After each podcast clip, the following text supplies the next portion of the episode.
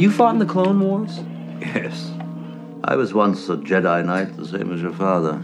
Since that one simple sentence, fans have on different levels been obsessed about thinking, what was the Clone Wars?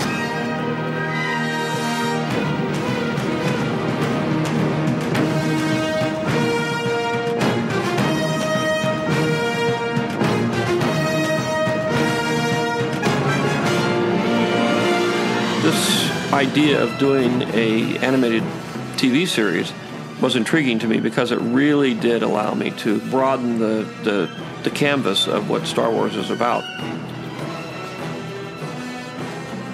Hello and welcome to Sky Talkers. I'm your host, Charlotte. Hey everyone, I'm your other host, Caitlin, and welcome to this week's Clone Wars recap.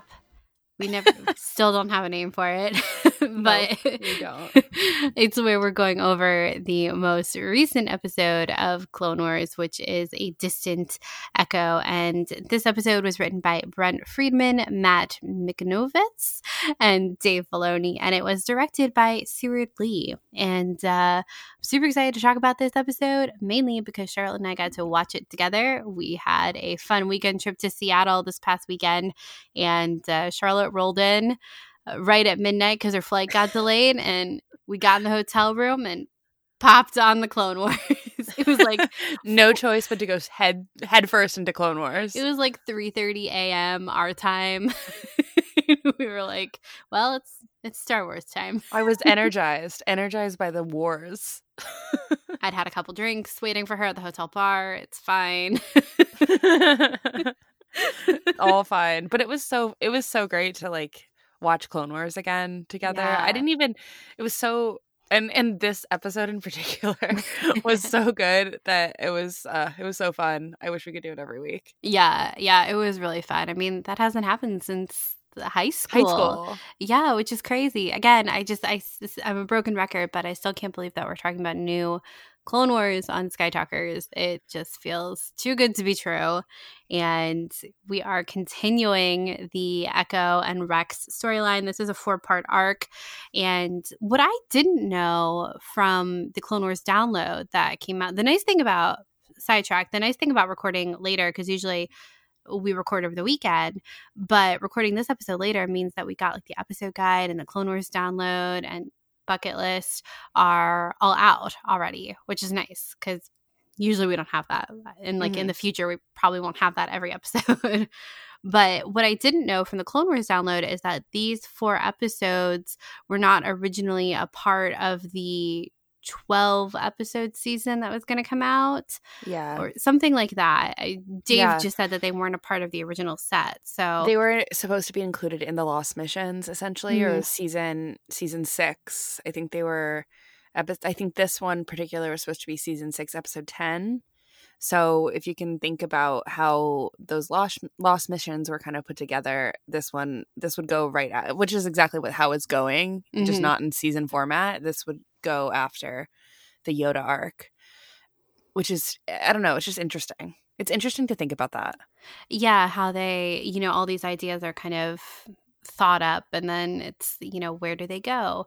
I think it's also been interesting thinking about how the episodes are made too, with, things like recording and music and all of that happening first, and then, the actual like episode itself, like the blocking and the shooting of it comes after. I don't know. I think it's kind of cool thinking about how all this is made, because it's the opposite with live action, right? Well, you do the storyboarding and planning first, and then you shoot it, and then you do things like ADR later, and then you do music later too, whereas it's kind of flipped for animation. I don't know. I think it's fun to think about. Totally. I am so with you. I really liked this episode before we dive in. This one really delivered for me in a way that I didn't expect. And it's not just the Anakin and Padme stuff, as much as I loved that. That was a really great surprise. Wow, I'm so happy about that. But I just think this episode also was just really good. It moved so fast. I was so sad that it was over, and I thought it had a really good pace, a really good story, a really good ending. It just kind of all worked for me. Yeah, I thought so too. I thought this one was, I liked, you know, you guys know that the clones aren't our favorite character in Clone Wars. And so I think we said this in the last episode that it was kind of, it was nice to have these 4 episodes to kind of devote to spending more time thinking about them when that's usually not our primary focus. And it definitely just got better in this episode, focusing both on Rex and on the Bad Batch. I think particularly Rex in this episode. And I had a really good time with it. You're right. It was really fun. I feel like it did have the comedy, the horror, the action, the thought-provoking lines. It really did kind of have it all. Yeah. What's interesting also is that Caitlin and I, after we watched this episode on Thursday night, Friday morning, I guess, we watched the Citadel arc, which is in season 3, which is the last time we see Echo. I can't believe that that was in season 3. Right?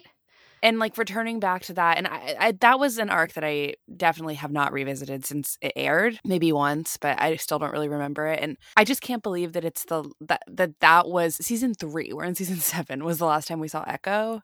And we're just now kind of picking up that plot point. I mean, that's honestly playing the long game. and I really appreciate it. And it was a really good arc to return to, actually. Definitely recommend it. Something I've really enjoyed, actually, is going back to Clone Wars arcs and watching it kind of out of sequence. Because everyone knows I've tried 100 times to watch things in chronological order. And I do stand by that that's the way that you should probably watch Clone Wars first, but I have really enjoyed returning to arcs that I am unfamiliar with or familiar with in this lead up to the Clone Wars. It's been really, really fun. And this one in particular was fun to revisit with Caitlin because we were like, oh, wow, that's an interesting concept that gets brought up in this episode. So weird.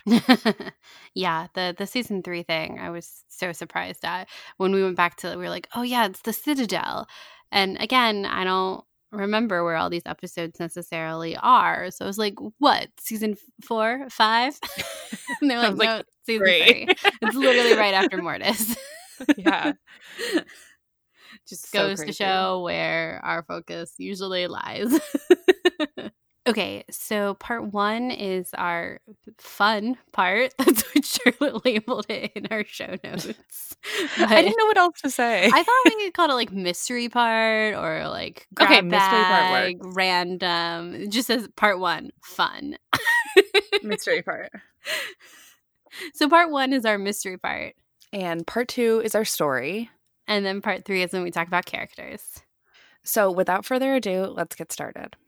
So that, of course, was my main focus, is making a Star Wars that George Lucas was proud of, obviously proud enough to want to put it up on the big screen, and we're all thrilled about that. But, you know, hey, fans are passionate, and whether they say for good or for ill about anything, any aspect of it, it's because they love it.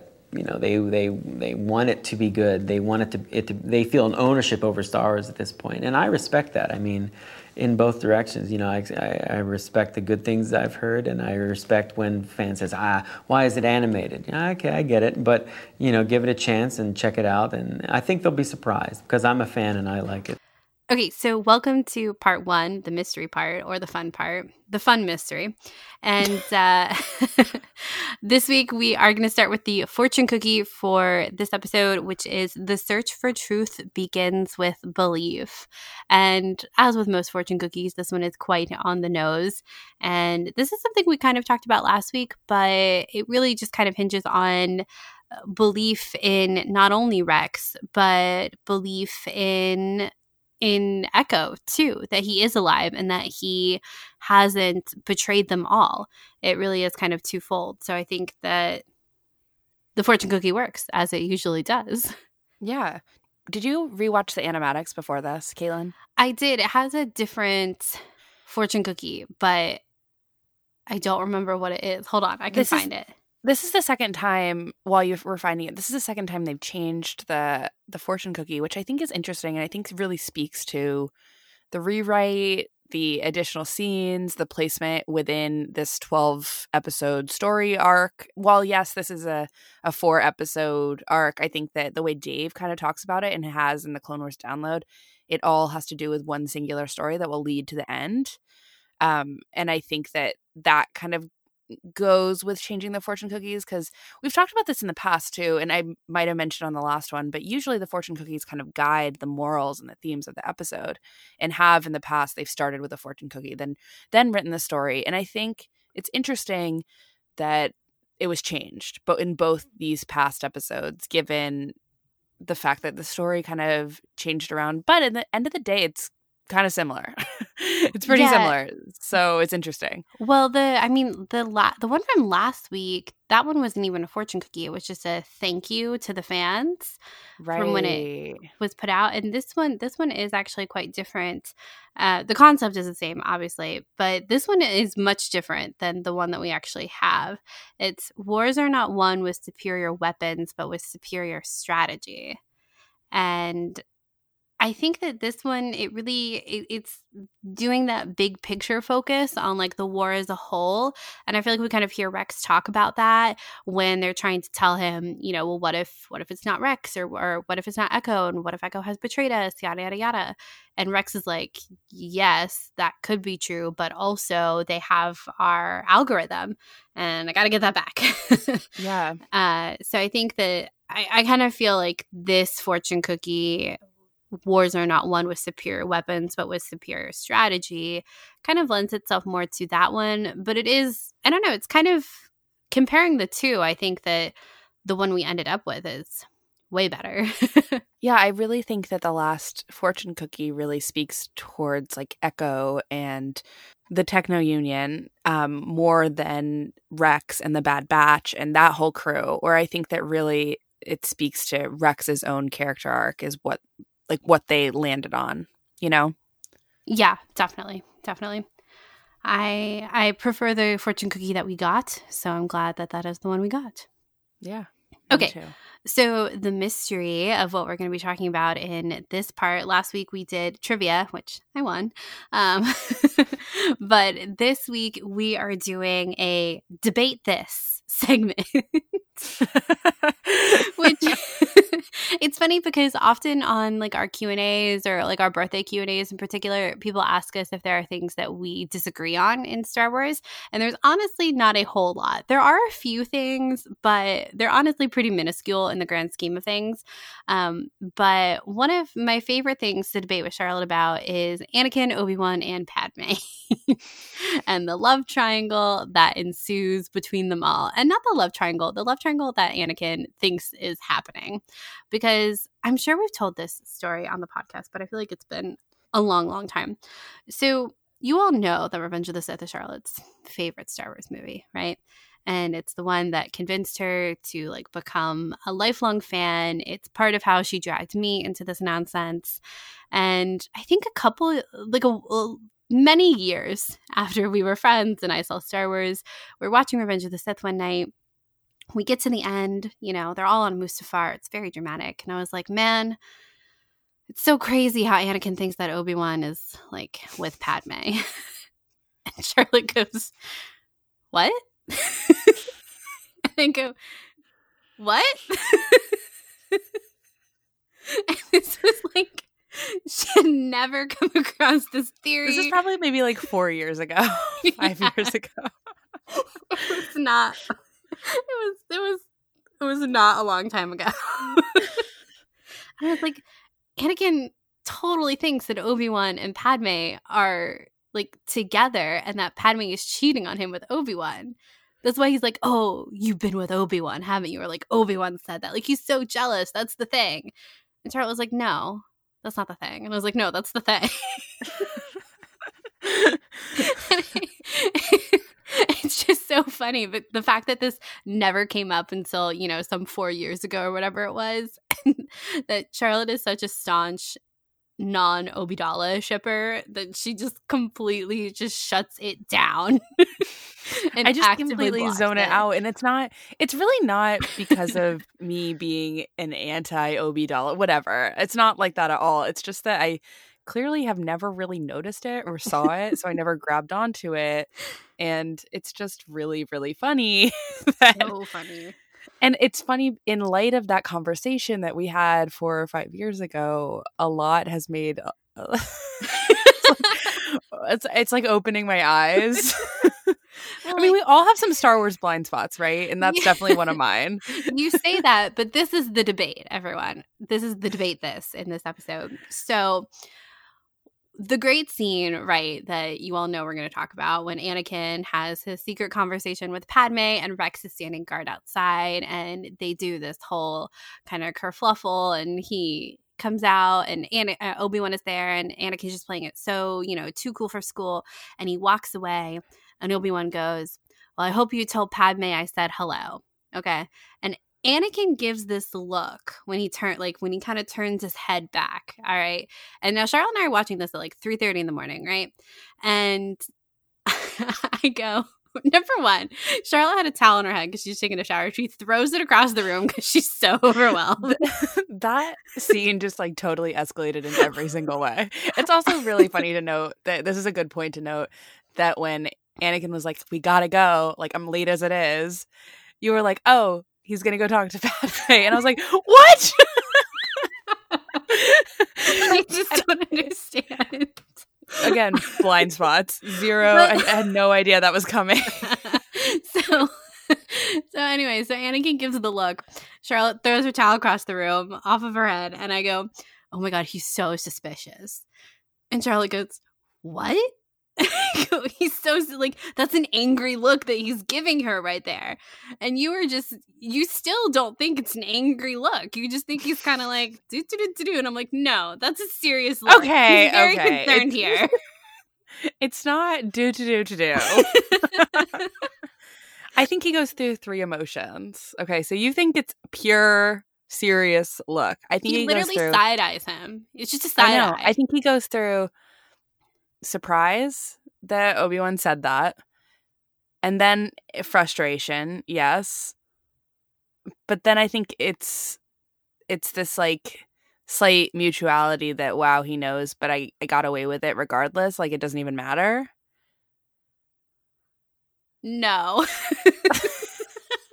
And you just think it's a purely anger at Obi-Wan, which makes sense. It makes sense. The surprise and frustration, I love that, too, that this is our debate this moment, and it's literally 0.5 seconds on screen of what emotion Anakin is conveying in this very, very specific moment. But the kind of acceptance mood that I think you're throwing in there, I think is your wishful thinking. Because if that was true, he wouldn't react the way he does in Revenge of the Sith. Like, you're with, when he screams, you're with him. Yeah, you brought him here to kill me. I don't know. I think that, like, you're right. But I also think that he cycles through three separate emotions. And there is a couple things happening on that screen. I don't think that it would be one singular thing, aka anger. I think it is surprise, anger, frustration, also that he didn't really get away with it like he thought he did or has been, and this sort of paranoia that, yes, I think you're getting at, because that is part of what happens in Revenge of the Sith, this paranoia, but this like understanding that, I don't know, if I could analyze that scene and everything that goes into it and everything that has happened out of it, I've literally not stopped thinking about this scene.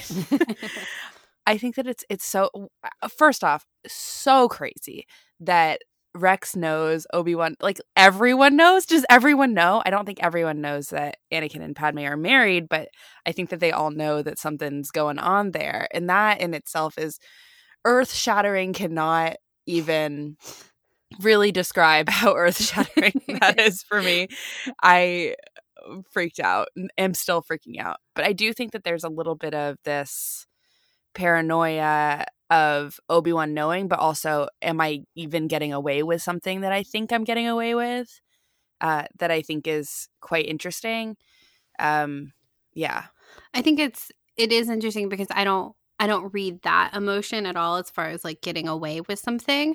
I think I see it as pure like suspicion and jealousy.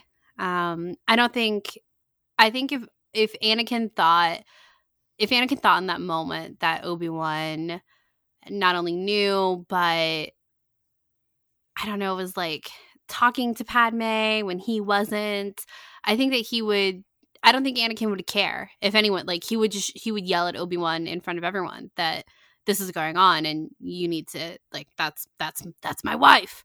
I don't think he would care if the situation presented itself and he thought for a second that there was some kind of threat to his relationship with Padme. For me, it is. I don't think he's remorseful. Not remorseful. That's not the right word. I don't think he cares about getting caught in that moment. I think he's like, what does Obi-Wan know? And how does he know it? Is he talking to Padme? When is he talking to Padme? Padme didn't say anything about him talking to me. That's the vibe that I get from it. I don't know. I just thought this was an interesting debate this. I mean, it's not that I disagree with you. I actually think you bring up a lot of points that are good. I just see it a little differently. Yeah. Yeah. No, I definitely see your points too. Kind of a bad debate. You're right. You're right. We're shaking hands at the end of it. It's fair. Yeah, we are. Yeah. I think that there's a lot to glean from this scene because this is the new scene. This is the one. This is why Dave Filoni gets the writing credit on this episode because he wrote this part. And according to the Clone Wars download, they went through this part over and over and over again, several sessions in the voice, which is crazy considering this is like, what, 2 minutes, 3 minutes? And I think that it's worth investigating because this is a huge bombshell. At this point, again, Obi-Wan knows. Rex knows, again, not the extent of what we know, that they're married, that they're gonna have a baby, like all these things, right? But I think that there's also Ahsoka could know because of what she says at the end when she leaves, so everyone knows, and it's just crazy. I also love that Rex in this moment, so good, with him sort of sweating outside. So I love everything about this scene. It's amazing. And I think we're going to talk about it a little bit more soon. But good debate. Please let us know what you think and what you took from that scene, or if we're crazy and are reading way too much into 2 seconds. Yeah. Also tell us, what should we do in the mystery part? Because we've got 10 more episodes and a lot of time to fill. All right. Let's move on to part 2. So, if you're a captain and I'm a Jedi, then technically I outrank you, right?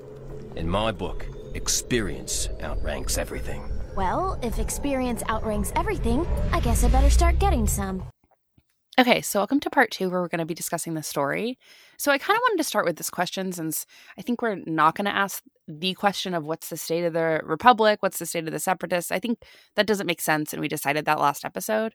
So let's start with, where do we find our heroes in this episode, and where do we end with them? So logistically, we begin on Anaxis. Wow, the name of that planet just left me. and then we end on Skako Minor, the best planet in the court world, with the Octoptaurus, 8-eyed, gas bag-headed vine walkers, which we did not see in this episode. Oh, so bummed, man. Pretty bummed. We really hyped it up. Dave, please don't let me down. He's going to. I feel like the Octoptaurus are my new Colossus, and they're the best species in Star Wars history. I said what I said. Hasn't ever seen them. People who didn't listen to our Resistance show are like, what?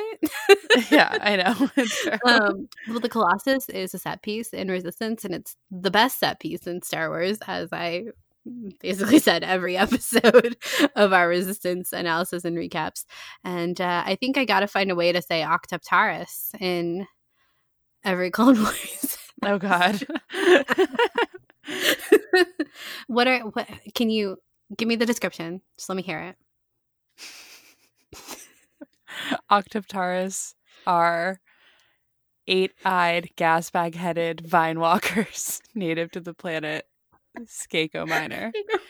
And they're the inspiration for the droid that I can't remember the name. It's like the Octa Try Droid or something like that. Yeah, that sounds right. We have seen those, but we have yet to see the organic Octoptyrus. Anyway, okay, so we end on Skako Minor, which I was super excited to go to Skako Minor. We did not see the Octoptyrus. We did see the Caradax and the native people of Poltex. Thank you. You could tell I was searching for the name of the Poltex, and it was cool to. I liked seeing Skako Minor. I liked the design of the Poltex. We definitely had some like Avatar vibes. I think we also had some Indiana Jones vibes with that boulder that they rolled down. So there's a lot going on, but we actually don't spend the entire episode with the Poltex. I think we probably spend maybe a third or a fourth of the actual runtime of the episode with them. They're not a huge player in the overall story. I mean, they certainly help them get into where Echo is being kept. But I think we're used to in these kinds of stories of the Republic or the Separatists coming down on a planet. You know, the people who live there originally don't want them there. And it's this whole thing of where these people, these planets are basically forced to pick the lesser of two evils between the Republic or the Separatists. And Anakin kind of alludes to this when he says, we're not the ones that brought the war to you, but the Poltex still have to make a decision and they still are kind of forced to be involved. And at the end of the day, as with everything in this war, it doesn't matter because they're all just working for Sidious. Yeah. I said this immediately when you and I watched it. I was like, this is just another example when they roll the boulder down and they kind of go in, even though they're like no casualties, they go in guns blazing to... Yes, they attacked the ship with the Caradax, sure, so they were somewhat provoked. But at this end of the day, I'm like, they're just destroying another village in the name of a war that doesn't even matter. And they're involving these locals, these natives, and I'm just like, what's the point of being cruel to them? And of course, things change, though, and I think it's actually really great when they're able to communicate with them and speak their own language. And I think this is something that we've seen in... I even said this to you, Caitlin, when we were watching it. I was like, communication is the key. The only way that they can get through is communication. And the only way that they can get help and get in is to communicate with this alien species that has this strange language that I swear sounds like the backwards language of Twin Peaks. But turns out Dee Bradley Baker was establishing his own language, which is for sure inspired by the Twin Peaks backward language. Anyway, Dee Bradley Baker continues to amaze me. That's God. It's so casual. Well, it turns out Dee Bradley Baker is just, you know, developing his own language. Like what? As you do. I just think that there is something really cool about how we see it in The Mandalorian too, when they're able to I believe it is The Mandalorian that speaks to the Tuskens in sign language, essentially. It's like Star Wars sign language. Yeah. And they're able to communicate and barter with the Tuskens. And here we are again with, in the Clone Wars, this ability to, once you're able to translate and speak their language and reach a common ground, the Poltex are more than willing to give them what they need in order to infiltrate the war that they so don't want there at all. They're angry that the war is there. Mm-hmm. You have to feel for them in a way. It's just interesting because I swear in the past when I was younger and watching this show, I did not pick up on these things at all. But I think Star Wars does want us to pick up on these things of, you know, this, the Wat Tambor and his crew are... It kind of like taking over, the Separatists are taking over this planet that just was not existing in this way before and bringing the war here. That's not how things were before. And there's that, you know, it's like a 1-minute scene really, but I like that it complicates it a little bit. But again, at the end of the day, nothing matters because this is a fake war. Yeah, it really puts everything into perspective. And it's interesting seeing how much of these like big battles are going to be continuing on when this theme of it doesn't matter, like it's all inevitable. And I don't know, I'm interested to see if there's a difference in how they treat the battles in this season compared to how we did in the last seasons, because it is the ticking clock is so much closer. And I think a lot of the audience is very I mean, I think they always have been, but even now more so clued into the fact that they're like, no one is winning. It all just is a pawn. And kind of within that conversation too, something that I picked up on or noticed in this episode that I thought was particularly chilling that is not really given any time is when they're on the ship on their way to Skako Minor, the coolest planet ever.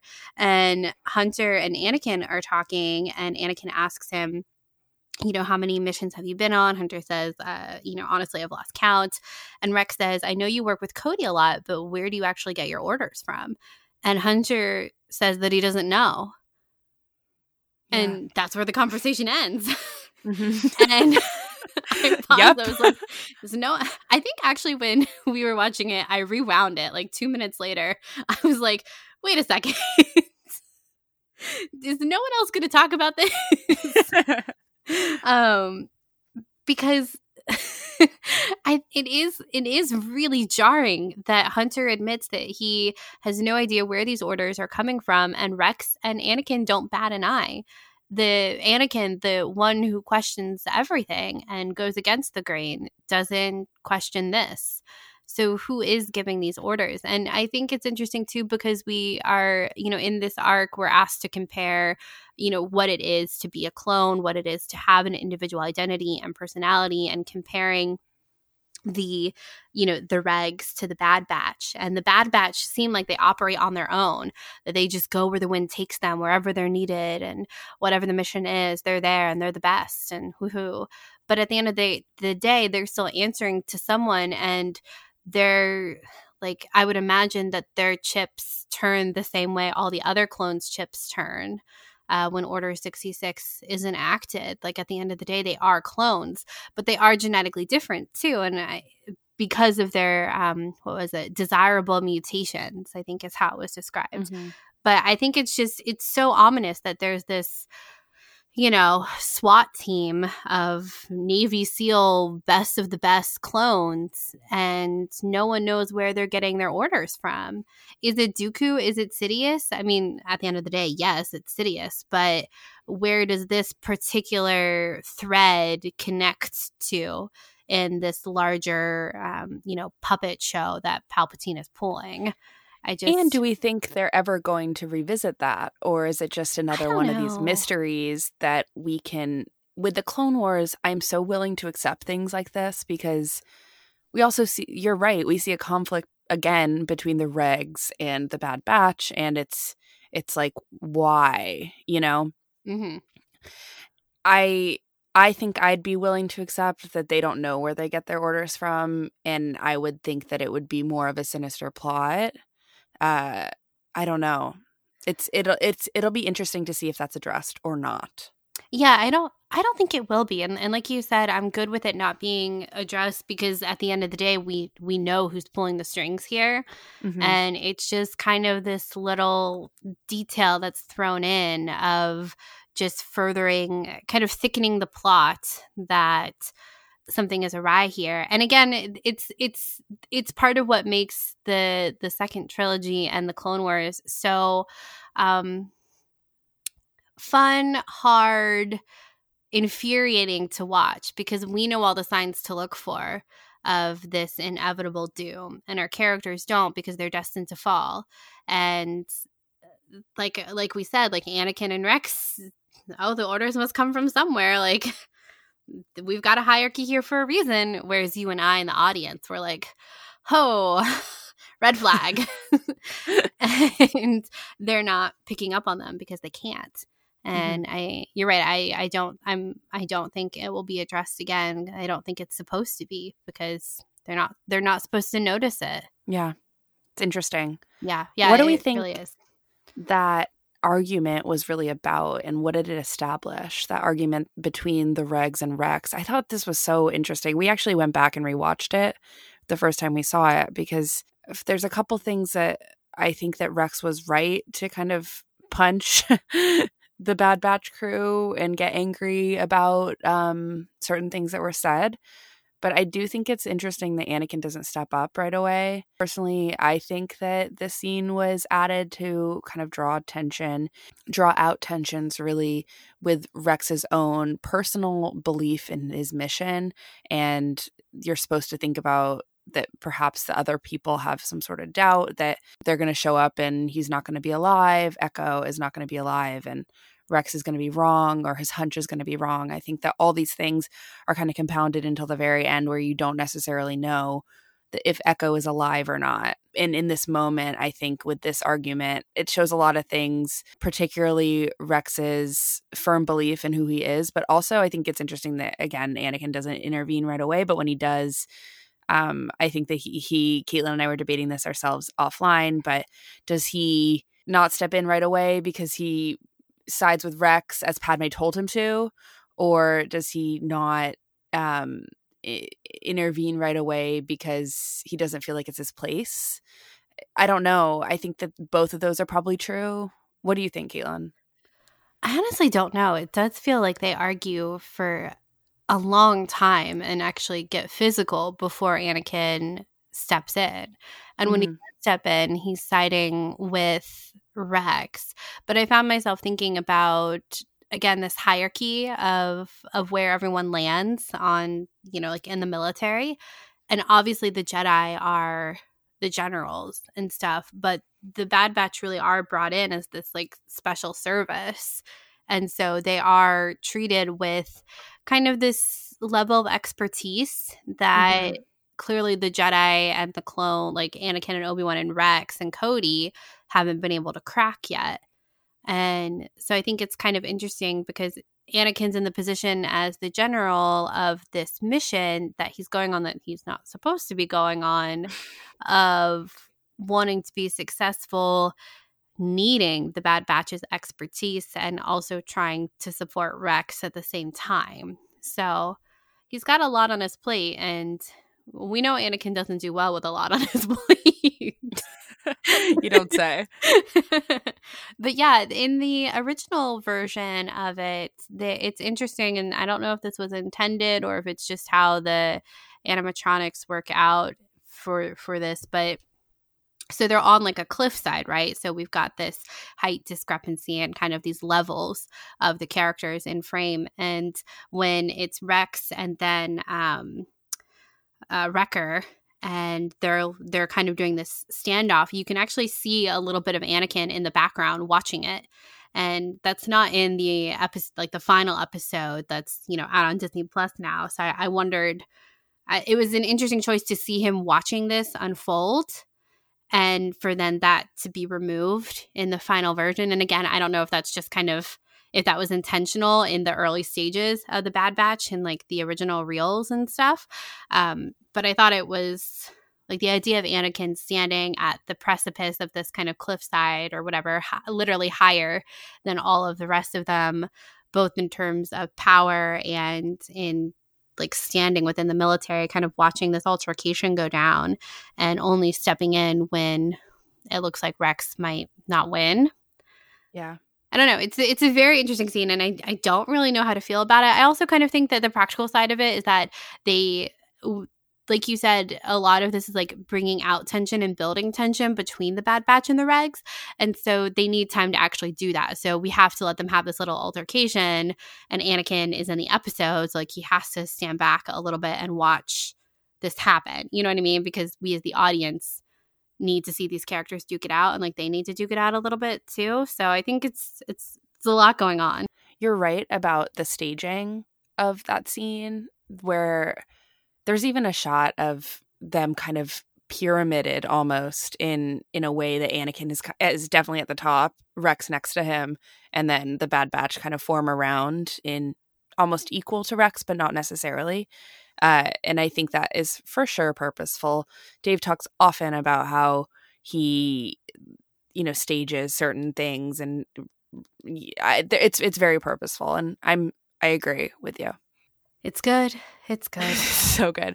There's I want to talk a little bit more about the Anakin and Padme part. So here's the question. I think that this is probably the last time we're going to see Padme throughout the entire series. I think I would bet 80% on that, especially with what Dave talked about in the Clone Wars download. It seemed like he had to write the scene because Padme wasn't in these 12 episodes. Mm-hmm. And I, when we watched it, I was like, that's it. That's probably going to be it. And I'm really happy with that because I really liked the scene and it gave me a lot. But do we think that that's it for Padme? And do we think that she's even going to be brought up again? I think we talked about this over the weekend. And at first I said, I don't think we'll see her physically in it. I think I kind of thought that we would see her again via hologram, similar to how we did in this episode. But based off of Dave's comments in the Clone Wars download, I'm not so sure anymore. He did kind of make it seem like she wasn't in the 12 episodes that were slated for this season. We needed her to be there because she is an important character. Mm-hmm. Even Kat Tabor's Instagram post kind of leads. It was like a sign off. Yeah, that is what it felt like. So maybe this is the last that it's brought up, but I would hope that Anakin and Obi-Wan, at least Anakin, would talk about it again. I have this kind of running theory or like sad AU playing out in my head that if Anakin and Ahsoka are like, hopefully they get time to be like angsty and sad together and kind of talk through, because I said this in my speculation about Clone Wars about this season, is that we didn't really get to see Ahsoka go through the thought process of I am leaving the Jedi Order, because I think we infer a lot of how that happens based off what that story is in the end of season 5, but we don't see her come to the conclusion that she's going to leave. When she tells Anakin that she's not coming back, she's already made that decision. And so I hope that in season 7, we hear more exactly about her decision to leave the Jedi Order. And I hope that she gets to talk to Anakin about it too. And I have this like idea that like, what if Anakin was looking for a way out? And what if he asks Ahsoka, what, because at the end of season 5, it is suggested that Ahsoka knows something about Anakin and Padme. Maybe not the full story, but she knows something. It's heavily suggested. So if Anakin does open up to her like that, I think, one, it leads into a whole lot of possibilities for the future as far as if Ahsoka does or doesn't know about Luke and Leia. Like, they very well could – Anakin could tell her that Padme's – I guess he wouldn't know at this point. But – or we could, like, go into Revenge of the Sith timeline. Anyway, I'm getting ahead of myself. I'm sorry. This is my brain. But if Anakin is looking for a way out and he talks to Ahsoka about what it is to leave the Jedi Order – because we've always said that Ahsoka is this example of what could have been with Anakin, both as kind of a father figure, but also like Ahsoka is what Anakin should have done. Anakin should have left the Jedi Order in order to get his happy ending. So if he approaches Ahsoka about it, they have this conversation about it where he opens up about Anakin and Padme and everything. But then he starts to have visions of Padme dying in Revenge of the Sith timeline. Then that pushes him closer to Palpatine. And, like, if he had been so close to leaving and had talked to Ahsoka about it and talked about Padme with Ahsoka, and this is where this comes from, is the idea of Padme being brought up again. But – and it's, like, it's so close to that, yes, like, you guys leave and, like, we'll all go somewhere together. And then he starts having these visions of Padme dying as part of – again, part of Palpatine's manipulation. And that pulls him back further – into the Jedi Order, but not really into the Jedi Order, closer to Palpatine, and then that eventually leads to his fall. And then, like, if we go into Order 66, if Ahsoka comes out of this and thinks that Anakin is gone, and then she learns that Padme is gone too, but she knew the whole time. I don't know. I think it's, I want it. I want it too. The way you describe it, I'm like, wow, you should be writing these because that sounds so good. Yeah. I just feel like I'm like tripping over every word because my brain is running like a mile a minute. Well, like, if Ahsoka knows that she's pregnant, and then like we're in Revenge of the Sith timeline at that point because Anakin has to know that she's pregnant. But if Ahsoka does find out, whatever, then like she could know that Luke and Leia are alive, and then she could be a part of their timeline. She knows Bail, so like, does she know Leia? Does she sense that Leia is like?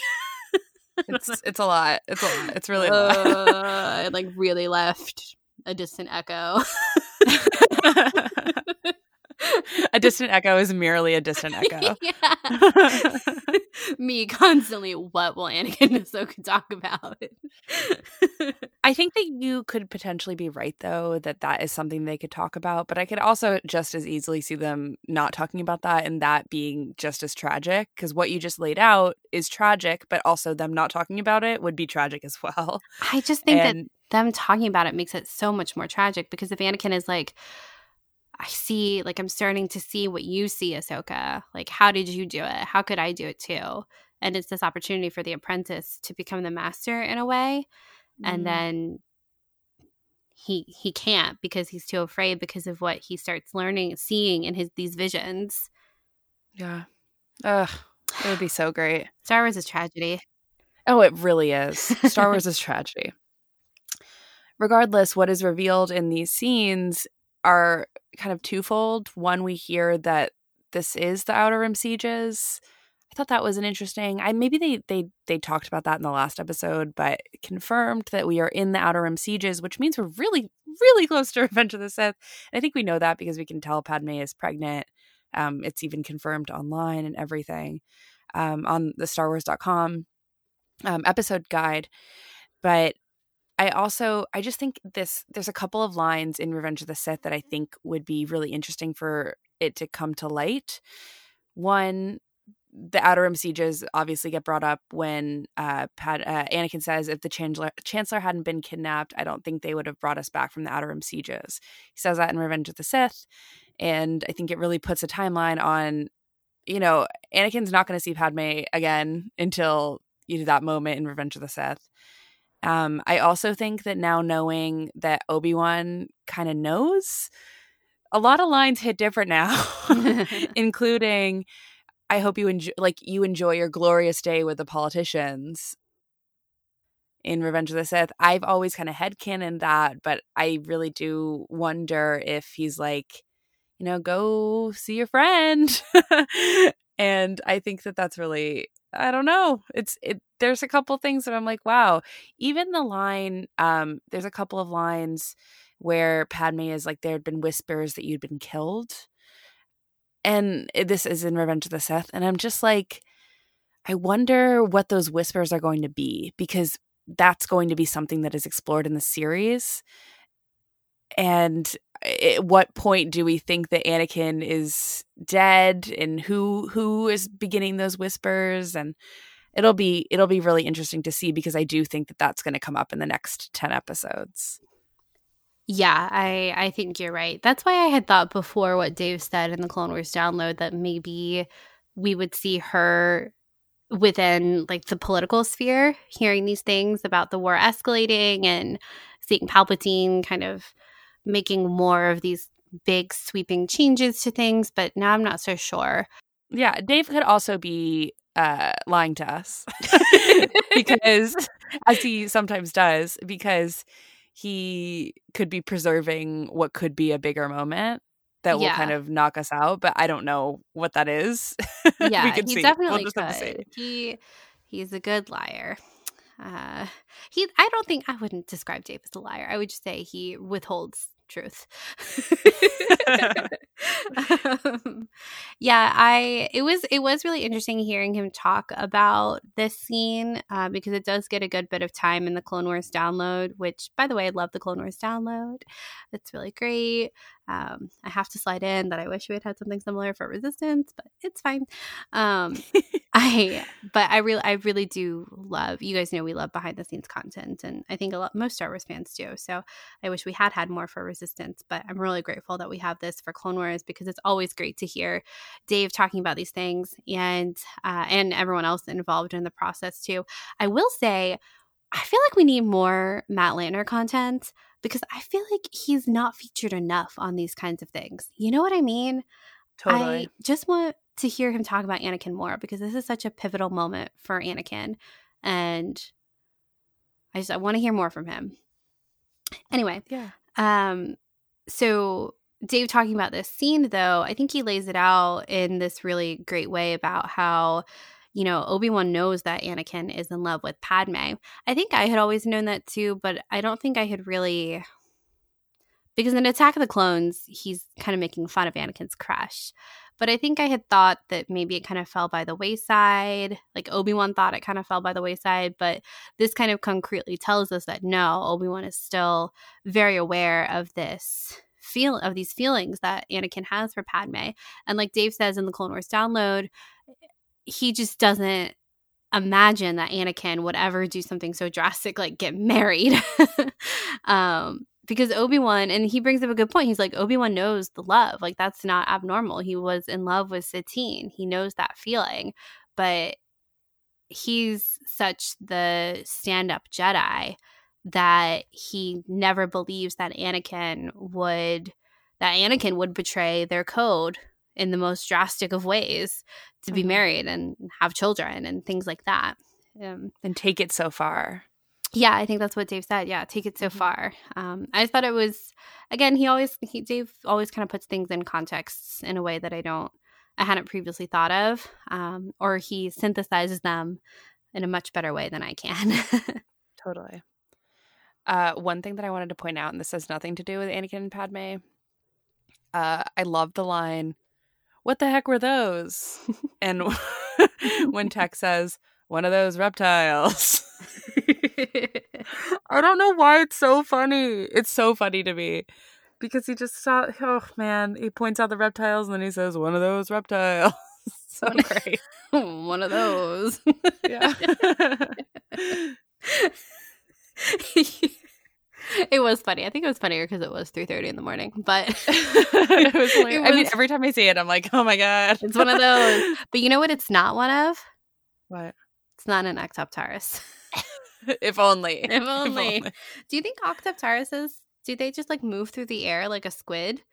Like an octopus, but in air? Maybe. No. Oh, ridiculous. They're vine walkers. They're vine walkers. How dare you? They're vine walkers. I really feel like they're not going to be featured because there is no art of them anywhere. Yeah, I don't think they exist. I'm really concerned. I'm real sad. Yeah. It's going to be okay. All right. We're inching closer and closer to Ahsoka and Anakin content. Imagine if Anakin and Ahsoka are just chilling on Skako Minor and Ahsoka goes, "What are those?" Anakin goes, "It's an Octoptaurus, an 8-eyed Gazbagan, and Vinewalker." Best line ever, Emmy Award winning. Be so great. Boy. All right. Should we move on to part 3? Yes. The Jedi Order is your life. You can't just throw it away like this. Ahsoka, you are making a mistake. Maybe. But I have to sort this out on my own. Without the Council. And without you. Okay, welcome to part 3 where we're talking about the characters. All right, so last week we said that our favorite Bad Batch characters, I said mine was Tech, you said yours was Hunter. Has that changed? I think Tech's my favorite now for the reasons that I just said. You copycat. Well, he did say one of those reptiles. So. And he translated. You know what? I stan. Well, I mean, same. I will say that Wrecker got a lot of good laughs this time. The fact that he's afraid of heights. Oh, that was so good. I'm so glad that they added that. It was so great. And I also liked the benching a droid while also eating a turkey leg. It was just, perfect. The turkey leg was... We're in Disneyland now. So much. The turkey leg was, it was great. They don't eat enough in Star Wars, so it's always, like, where did they get this freaking turkey leg? Ronto Roasters. Yeah, they stopped. Well, that would be so out of their way because Skako Minor is a core world. True. To go to Batuu. Right. Yeah. But I feel like Wrecker probably has his own mini fridge in their Bad Batch ship and he just keeps like frozen turkey legs in there, and instead of getting paid, or like I guess clones don't get paid, but for a job well done he gets like a new set of turkey legs to take on missions. Yes. That's exactly what happens. You know how like the Mandalorian gets Beskar steel for his missions? Wrecker gets turkey legs. Indeed. You're right. Yeah, I think my favorite is still tech. I think that Crosshair comes in a second place for me. I love his design. I love the voice too that Dee Bradley Baker uses for Crosshair. I think so Matt Martin has been asking on Twitter this week, which if you didn't know, we got to interview Matt Martin once. Oh my gosh. About Vader Immortal last year at D23, if you want to go listen to that. But Matt Martin has been asking on Twitter, does your favorite Bad Batch character line up with your Hogwarts house? And I was like, I actually don't know where I would put all of these characters. Like, I guess I do. Like, I guess Tech would be Ravenclaw, Wrecker Hufflepuff, Hunter Gryffindor, and Crosshair Slytherin. Yeah, I think that's fair. Yeah. Uh-huh. Yeah, so, but it doesn't line up with my house, because my house is Gryffindor. Same. Yeah. Mine is Hufflepuff. Yeah. Anyway, but I like Crosshair because I like his Slytherin vibes. Yeah. I do too. I respect a Slytherin vibe. Mm-hmm. Yeah. I love when he's like, "Don't worry, I've got this." Just pops them off. Toothpick. Yeah. It's so good. There isn't a number of the Bad Batch that I don't like, and I like that they've explored their characters a lot in this episode and the previous episode. And I think I actually completely forgot about the Heights moment with Wrecker, and I think it's perfect. I like that it's mentioned once and then it's brought up again, and it's funny and it's really charming. Yeah, it is. It is. And when they're going into the, I don't know what you call it, but the cyber center. I guess it's not the cyber center here on Skeko Minor. It's, I guess, wherever they're going, the tower. And Crosshair goes, "Don't worry, Wrecker. I'll hold your hand." Yeah, that was and Wrecker great. Was like, it's fine. I got it. It's all good. We're not up high. Okay, so let's talk about what Anakin's relationship with Rex is, because I do think that in this episode that takes center stage.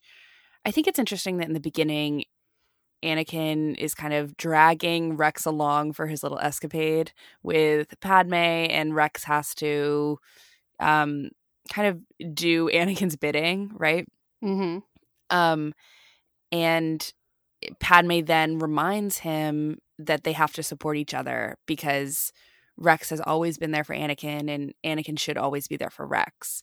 And I think that really does get shown in this episode, where in the beginning, again, Rex is supporting Anakin, and at the end, Anakin is really supporting Rex. And it's Rex's moment at the end where he retrieves Echo, and they're able to kind of clear a pathway to get to Echo, in order for Rex to kind of have his hunch kind of be proven right or wrong. Of course, it's proven right. And I think that most of that is because of the teamwork and leadership that was exhibited by Anakin. Yeah, absolutely. I thought it was, talking about Rex and Anakin's relationship in this episode, I thought it was really interesting thinking about Anakin's, I guess, like, treatment isn't the right word, but how he believes Rex. Because when they're on that precipice or on that cliffside after the altercation with Wrecker, Anakin, like, really asks some hard questions of Rex. And so if we backtrack, right? Sorry, again, getting ahead of myself with my brain. But when he's talking to Padme, and they're talking about Rex, and he's like, "I don't know if Echo really is alive." And Padme tells Anakin, when you have these crazy ideas or you're in the thick of a battle or something, who is by your side? And Anakin says, it's Rex. And Padme tells him, well, then maybe you should be by his side for this time, and Dave said this, and so did Dee in the Clone Wars download, about how these scenes and the ones at the beginning they were referencing really kind of emphasize the brotherhood between all of these characters, not just the clones. And I thought that was so important, because we hear the clones refer to each other as brothers, and like they're a brotherhood too, but Rex and Anakin and like Cody and Obi-Wan, they all have a very close relationship. Like, they are brothers too, and this like support, it's hard because they, like, the Jedi are, again, like in this military, they are superior to the clones, But they also, like our faves, Anakin and Obi-Wan, you know, they aren't like General Krell, where they treat their clones as people and they're not just clones to Anakin and Obi-Wan. And so it is this brotherhood between all of them. But I think that, you know, helps propel Anakin to go with Rex because it is beneficial to him, but it also is supportive of Rex too. But when they're on this cliffside, wherever they are, and Anakin asks Rex, like, what if Echo is alive, but what if he has been turned? And I think he uses the word turned specifically, which, you know, turned to the dark side definitely evokes a certain foreshadowing, I suppose. Mm-hmm. And Rex is very specific. And when he tells Anakin that if it is, like, I'll do it. I'll take care of it. Not the Bad Batch. Not you, me. Like, I'll take responsibility for this. And I think it's, I don't know, this thing with Anakin I find so interesting. I don't really even know how to describe it, but like when Ahsoka was accused of murder, Anakin listened to no one about the possibility that she could actually be guilty. He would not entertain that thought at all. It was his way or the highway, basically. And of course, we're like, yeah, Ahsoka is not to blame. But Anakin wouldn't listen to this reasoning coming from Rex or Padme when it was like the Ahsoka situation. But he's the one kind of doling out this, you know, to be quite honest, like very sage advice and like a good question that a general should ask of Rex of what if you're wrong in this situation. But whenever the tables are turned and Anakin is asked if he's wrong, he has blinders on. It really also did kind of remind me of my favorite arc, one of them, the Onderon arc, when, you know, Anakin sees Ahsoka having feelings for Lux, tells her she's basically got to conceal, don't feel. And Ahsoka is like, yes, wow, great advice. Thank you, master. And then like Anakin's going to hang out that hologram and go call Padme his secret pregnant wife. And it's just the duality of Anakin being able to give this, like I said, very sage advice and like a good counsel in these moments juxtaposed with what he actually does in his life. I just find really fascinating. And this scene kind of, it made me think of that, you know, and I think they've even said this in the show before, but Anakin has big, like, do as I say, not as I do energy all the time. All the time. The hypocrite really jumps out. Yes. Often.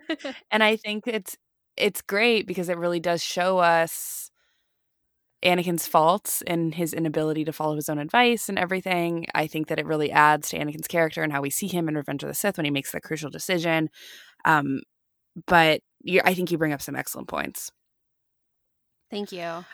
I want to ask about Rex's relationship to Echo because, again, it has been 4 seasons since we saw Echo. So what does it feel like to finally see him at the end and that reveal?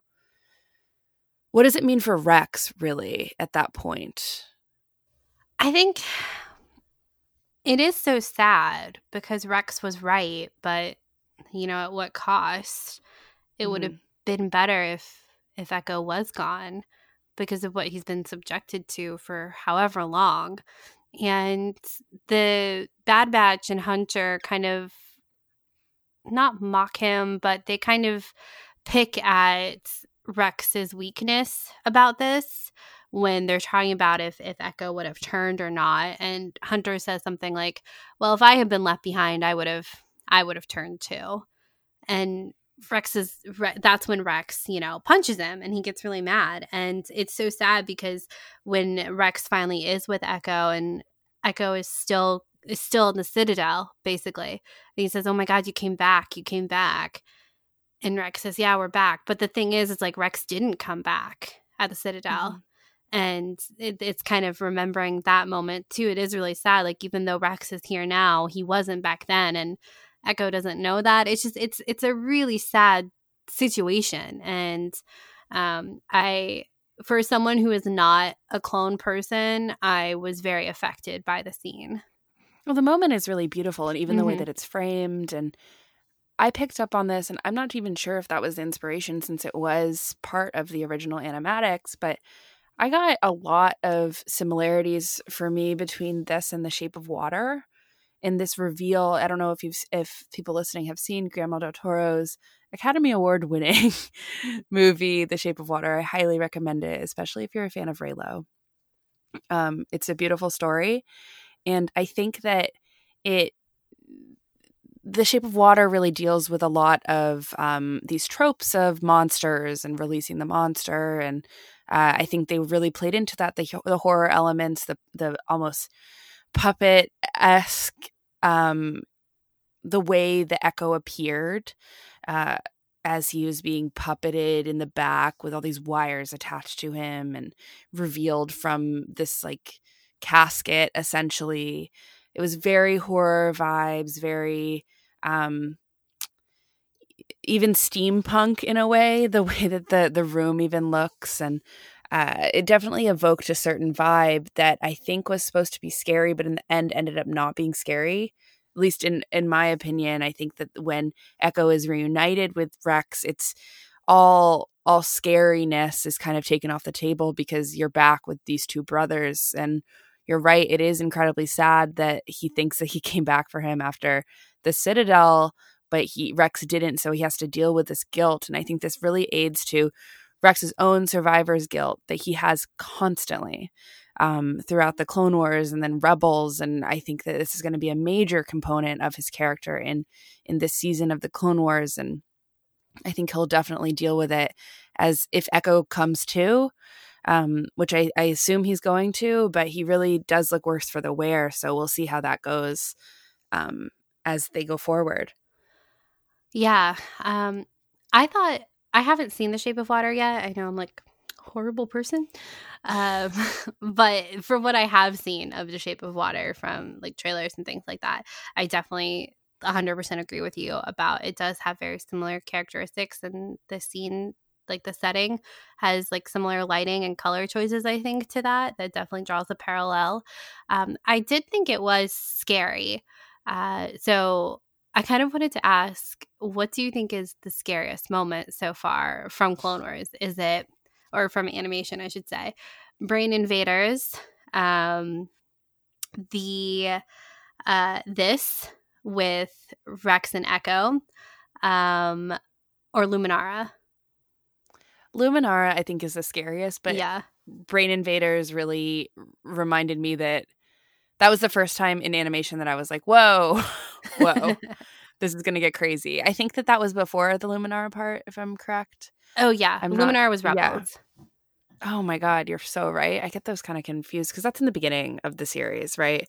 It's so early in Rebels, and I'm always I think Luminara is the scariest one because I remember when they were like, oh, it's Luminara. And I was thinking, wow, we're going to see Luminara. So great.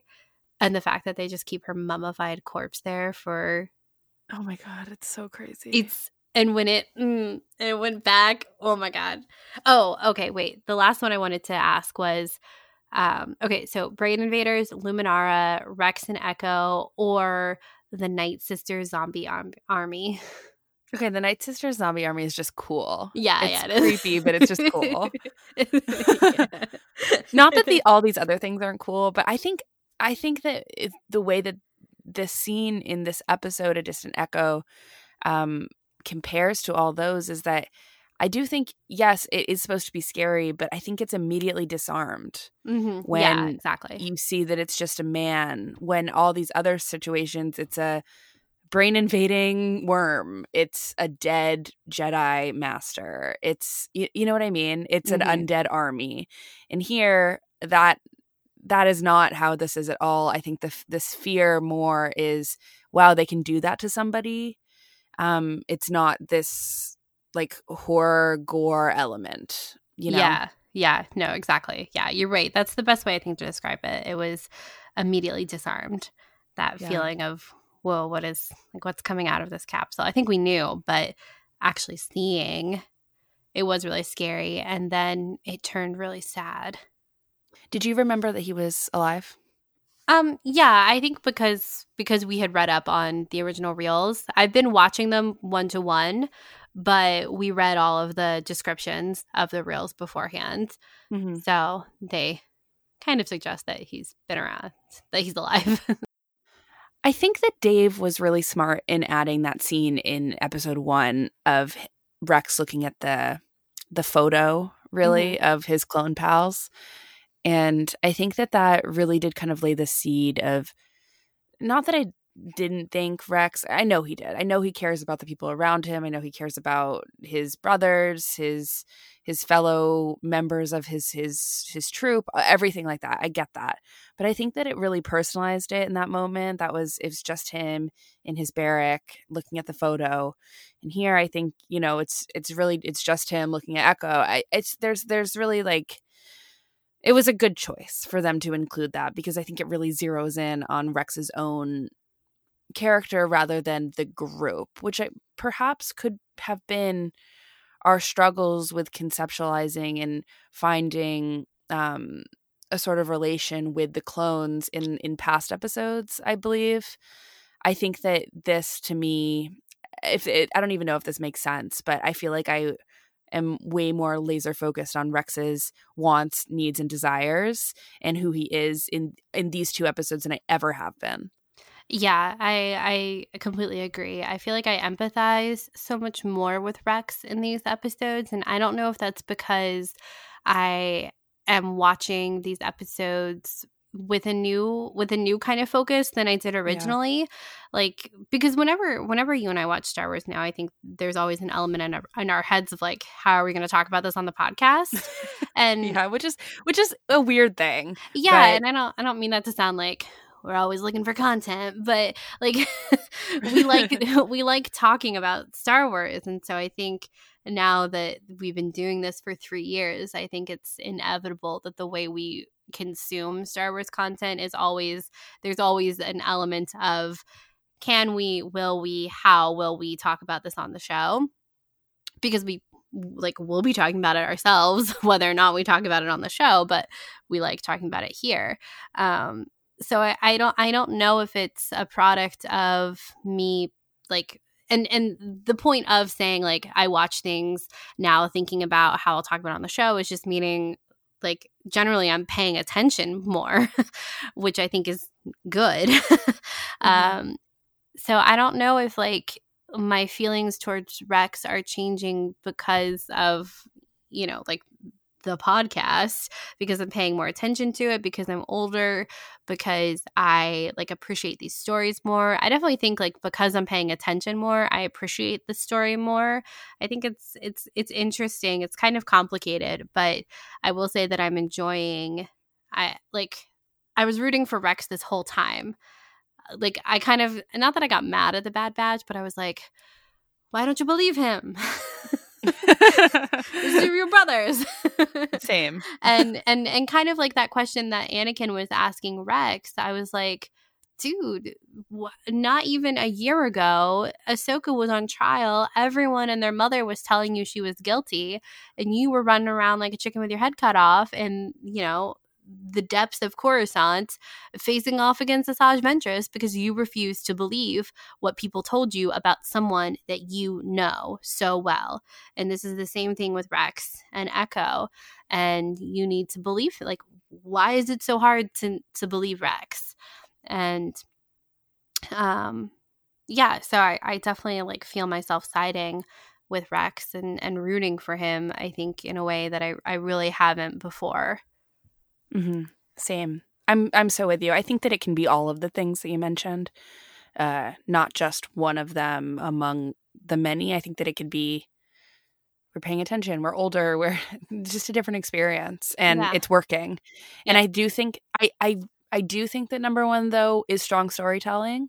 Yeah. And I think that this careful crafting of these 2 episodes that we've seen so far is really working for me personally, especially to understand Rex and contextualize his feelings amidst the Clone Wars. Yeah, I completely agree. It is really working for me, and it is as much a product of strong storytelling as it is us having grown up some. Yeah. Okay, well, is there anything else we'd like to talk about with this episode? I don't think so. I mean, I think that we kind of covered it all. Again, I think I could talk about that Anakin and Padme scene forever. We really did walk and talk in Pike's Place for about an hour talking about that scene. I'm sorry, Pike Place. There's Pike Place, Pike's Place. Seattle newbies. Seattle newbies. I think it'll come up again, especially if like what was discussed there comes up again. So I'm excited to continue to talk about it, but I'm sure we'll talk about it again because wow, that was an all-time highlight for me in the Clone Wars. We like turned off the episode. We like went to bed, like the lights were off, and then across the room, Charlotte goes, "Does Obi-Wan know? Do you think he knows?" I'm just like, can you believe that? They dropped that bombshell. Wow. Wow. Oh, boy. It's good. It's good. Okay. Well, I think that is going to be where we end this week's episode, all about Clone Wars, the episode A Distant Echo. And the nice thing is we only have a few more days to wait until episode 3, where will we see the Octoptaras? I don't know. But my fingers are crossed. Are yours? So hammy, I can't. But you guys know where to find us online. If you want to follow us, we're on Twitter at SkyTalkersPod. My handle is at Caitlin Plusher. Charlotte's is at Clarity. We're also on Instagram, Facebook. We have an email, skytalkerspodcast@gmail.com, or our website, skytalkers.com. Find us wherever you want to search for us, and 9 times out of 10 we'll be there. If you haven't left us a review yet on Twitter, on iTunes.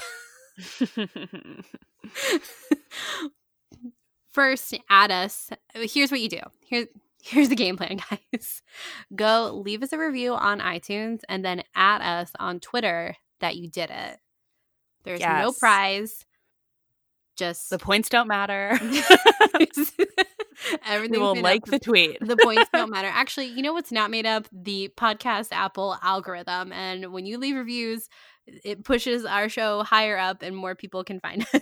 You're so right. Yeah, it's not made up. It's not made up. It's when we're talking about algorithms.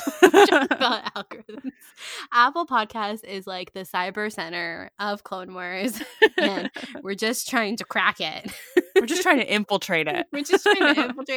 Go straight to the top of the cyber center. So make yourself like tech. Get yourself on a computer or a phone, crosshair in on the Apple app, and then, you know, like a hunter, find Sky Talkers in the app, and then like Wrecker, just like smash the keyboard with your review of our show. And then like crosshair. I said crosshair.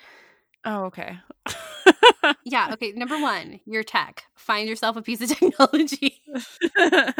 Number 2, your crosshair. Zero in on Apple Podcasts, whether that's an app, on the website. I don't really care. Number 3, your hunter. Search and hunt for Sky Talkers within said technology. And number 4, your wrecker. Keyboard smash and leave us a review, and then you can add us with your own handle and tell us that you did it, and we'll retweet you. If that's not the best leave us a review pitch, I don't know what is. So true. Yeah, I think you hit it out of the park. I really think I did. So please don't let my effort go to waste. Please leave us a review. And if you're interested in more content from us and want to join our cozy Discord, you can head on over to our Patreon and check out our reward tiers there. Yes, and I want to say a huge thank you to these amazing patrons: Jason, Joey, Angela, Ashley, Blessed Cheesemaker, Brad, Brandon, Brian, Brooke, Captain Britain, Daniela, Danny, Debo, Delaney, and Demi. Thank you all so much for supporting us. Yes, thank you guys so much. And until next week, may the Force be with you. May the Force be with you.